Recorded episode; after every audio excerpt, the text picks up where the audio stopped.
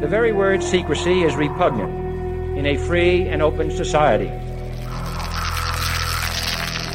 And we are, as a people, inherently and historically opposed to secret societies, to secret oaths, and to secret proceedings.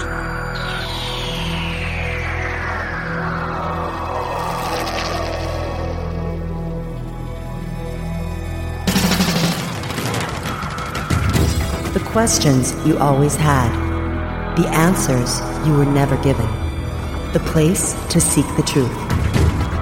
Welcome to Veritas.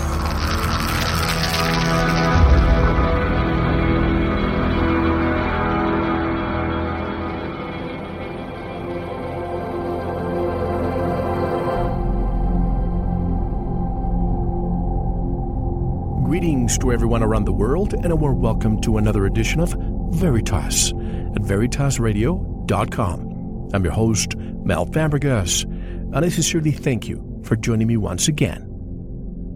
And if this is your first time, or your truth journey brought you here, welcome home. And to listen to tonight's full interview and all of our material, going back all the way to 2008, hundreds of hours of important truth just go to veritasradio.com and subscribe. Is a story of humanity far older and richer than the institutions of society have led us to believe. Tonight, we present a compelling and thought provoking case using archaeoastronomy, religious stories, ancient artifacts, and our modern understanding of human evolution to suggest that it is. Let's take a unique and fascinating journey into the almost forgotten story that is told through the ancient unhidden symbols that surround us today.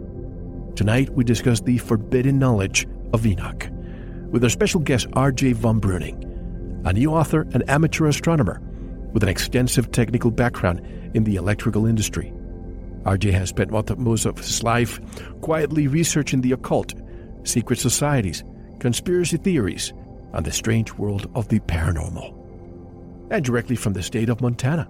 I would like to welcome RJ von Bruening. Hello, RJ, and welcome to Veritas. How are you? Oh, thank you for having me here, and I'm doing great. Uh, happy to be here. Looking forward to the show. I am too. I am too. This is a very deep, deep book. I uh, read it in the last couple of days, and I'm hoping to sit back and be educated because there's a lot of a lot of dots you connected. But first, RJ, what brought you to this research? The truth is, is I've always been interested in it. Um, I grew up in southeastern Arizona with big, huge, nice, dark skies and tons of Indian lore and where? ruins. I'm just curious, where? Because uh, I'm in I southeast Arizona. Little, I, I, grew up in uh, Benson, Arizona. I know Benson, sure. Yeah, just 45 miles southeast of Tucson. And um, my I come from a family that's a big scouting family, so I was really encouraged to do a lot of hiking and exploring and just learn to love the culture and the Indian cultures and the Mexican cultures and the Aztecs and it was just always so fascinating. And living around it and being around it just made me ask questions always and I couldn't always get the answers. And that kind of started the path. And then for this book, particularly, which is kind of a little personal love of my own, is I've always been fascinated by secret societies because I come from a Masonic family, but I've always been kind of kept out of the loop. So that's always been a big fascination of what the rest of my family is kind of up to and why they wouldn't tell me. Why? Well, first question why were you kept out of the loop if you have been seeking answers? You know, I really don't know. Um, there was a big falling out in my family around the time I was born. I was never told exactly what happened. And I think it had something to do with it. But over the last few years, I've been running into other guys that are in a similar situation like me, where they come from a Masonic family. They, they were always told about it, but at the same time, they were never encouraged to go into it. They, they were always kind of kept at arm's length. So I don't think I'm unique in this aspect. That's very interesting because you would think that if you have somebody in your family, you know, perhaps was it your father?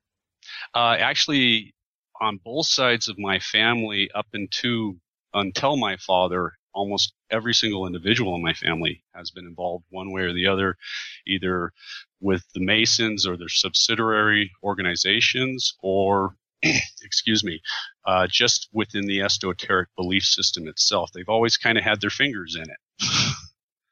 Very interesting. Why didn't you try going through a third party to join them? Well, I'm just playing devil's advocate here. If I, because obviously this is more of an, an initiation process, and if you had some people within your own bloodline, you would think that would be easier to join. And I know, folks, a lot of them are demonized, but we're talking about the upper echelon. But a lot of the Masons that I know are simple, nice people who just want to learn some truths. Am I right?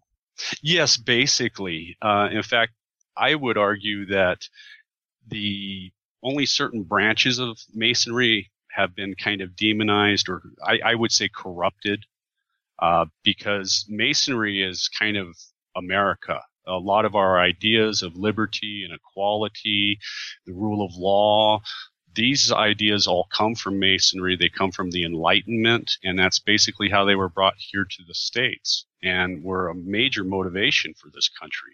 So masonry has a lot of really positive aspects, but there's a lot of misunderstanding about what it is and exactly how it operates. And in many ways, the Masons kind of help encourage some of this too to help keep their secrets and like you said for the initiations and stuff because it is a brotherhood. It, it is secret knowledge for the few or the initiated. And that's the whole basis of it basically. And like many of our listeners and i rj you've always had the nagging feeling and and thought that something about the world wasn't quite right. I think we all, anybody who listens to this show that came all the way to, to listen to us, and even me creating this show is because we have that nagging effect of not knowing, even though you, you have never known exactly what that something was. Have you found that something? That's true. I've always had that same feeling that just something in the world isn't quite right, that you can't really put your finger on it, but all the pieces just don't seem to fit. The stories you're told, you know, the history we're presented, it, it just doesn't quite fit. You know, it's a good story, but my gut tells me there's something wrong with it. and you talk about the lack of a quote unquote ununifying factor. What is that factor? And is this what perpetuates the divide and conquer the powers that want to be one present everywhere? Mm, it could be. I think it is. Uh, the unifying factor, excuse me again, is a story. And that's kind of one of the big pieces about this entire idea and what's presented in my book is the piece that's missing for everybody is that it's a religion and you can't understand a religion until you understand its basic core story. And that is basically what I stumbled upon. And obviously, there are questions that are primordial. We've heard about me saying here, who are we, where we come from, where are we going? Nobody has the answers, or at least to my satisfaction. But you have six questions. What are the six questions that need to be answered answered in order to find the truth about the forbidden knowledge? Well, in my book, the six questions that you're speaking of, um, I use those to begin a thought experiment because that's how I present this information. Because there is just so much, and it connects in with so many different pieces that I thought the best way to present it was just, like I said, as a thought experiment. So I start this with basically six questions is the first one being is there really anything to the whole ancient astronaut theory as it's currently presented on TV or in the popular media the second question was are the ancient religious stories that we all have and are so familiar with really talking about some type of advanced extraterrestrial re- civilization that came here thousands of years ago. Third question was Were our ancestors too primitive to understand who these individuals were and misinterpreted them as gods? Four, is this is where all the ancient stories, legends, and myths possibly come from? The fifth question was Has modern science misinterpreted the evidence? And six, is there evidence to support any side of this argument? And those are the basic questions I started with to start building the idea. And the idea has to basically start within the ancient astronaut theory as most people know it, and then slowly starts moving out from there. you say you may have found a pathway through the confusion between science, religion, and the ancient astronaut supporters. Before you explain, let me just say this about the ancient astronaut. I used to be one that would think that because we don't know how to build the pyramid today, just to make it in very simple terms, that perhaps it must have been an, extraterrestrial race that came here and did that.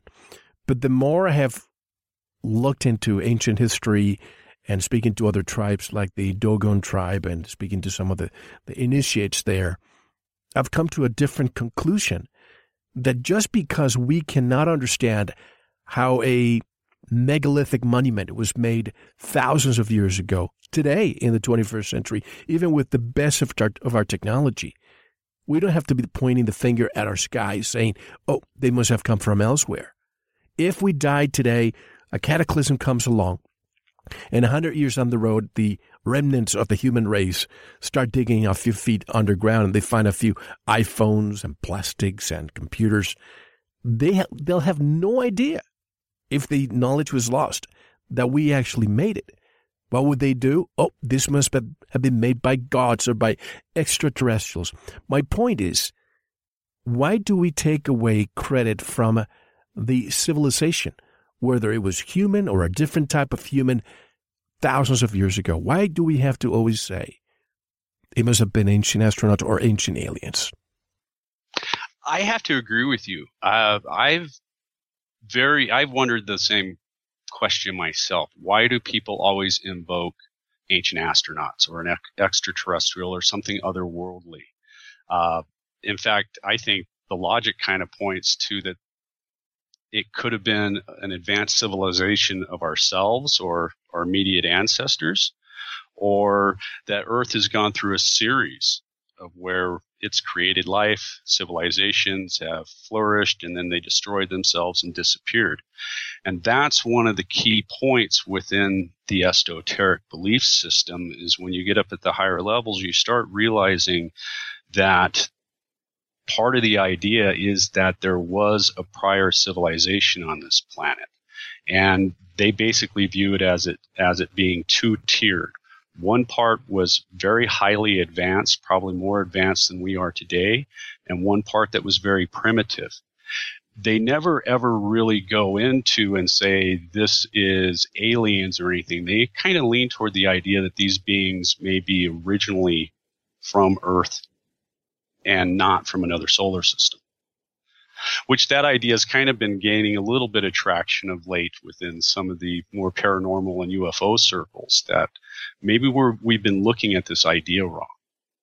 Well, I'm glad that finally some people are I'm not saying awakening because we don't have proof either way, but at least consider the fact that we may have been able to do that.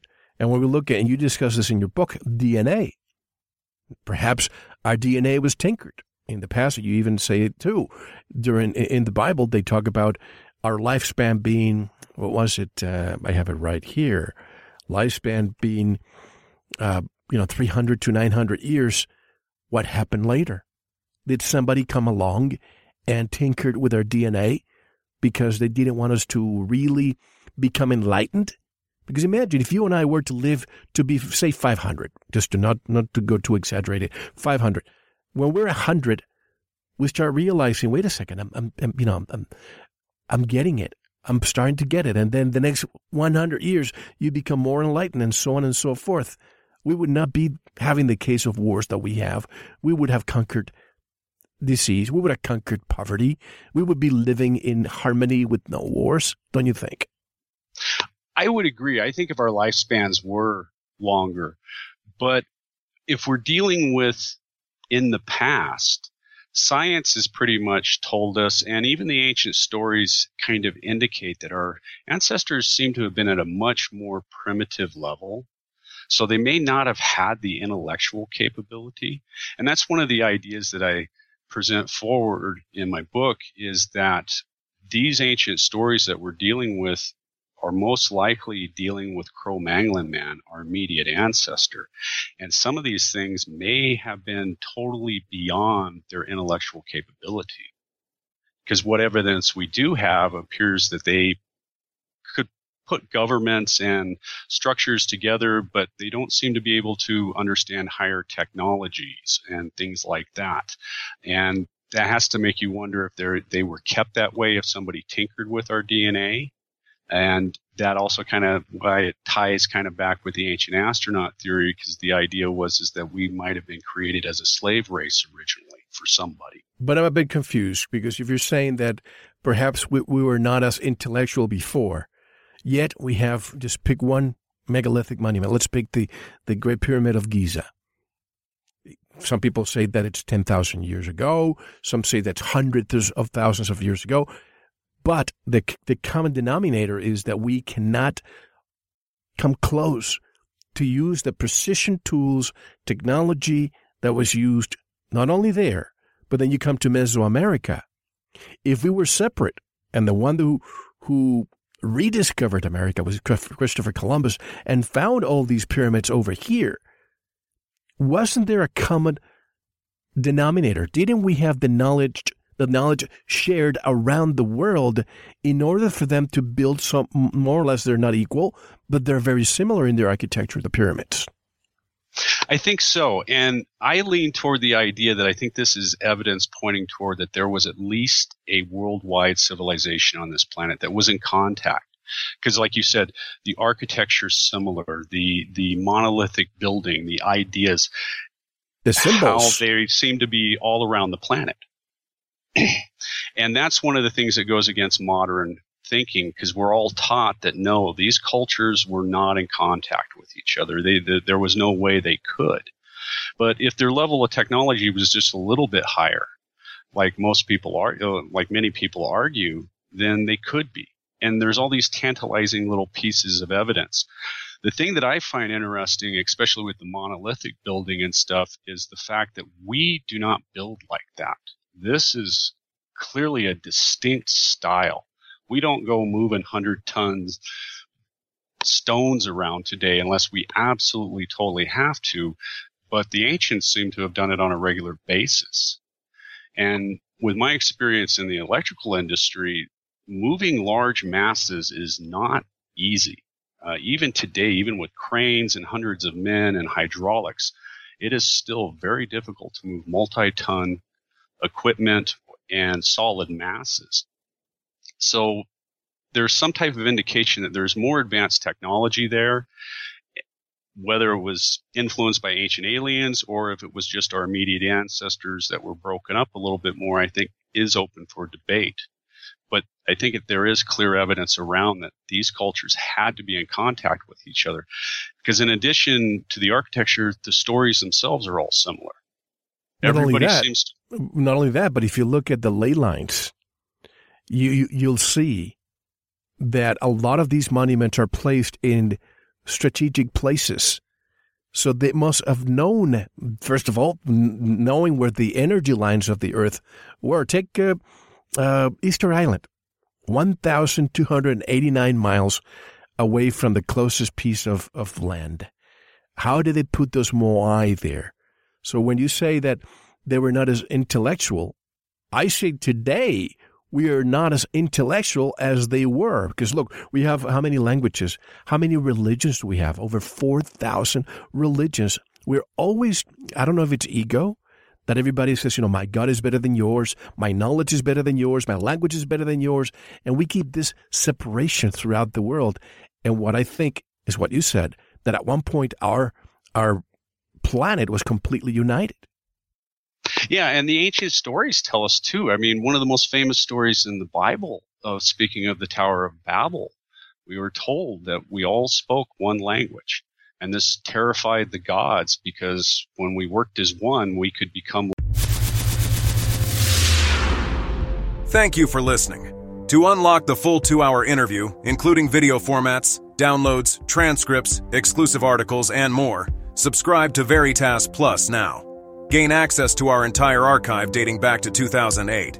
Just click subscribe at veritasradio.com. Because you don't want to believe, you want to know. Subscribe now.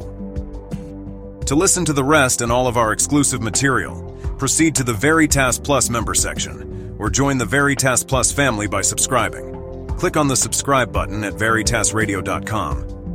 Don't forget to visit the Veritas store for focused life force energy. Get a 15 day free trial today with no credit card required. And if you want to get in touch with Mel, want to be a guest on this radio program, have a guest suggestion, or have feedback, just click on the contact button on our website at veritasradio.com. Now, proceed to the Veritas Plus member section or subscribe to listen to the rest of the interview. You don't want to miss it because you don't want to believe, you want to know.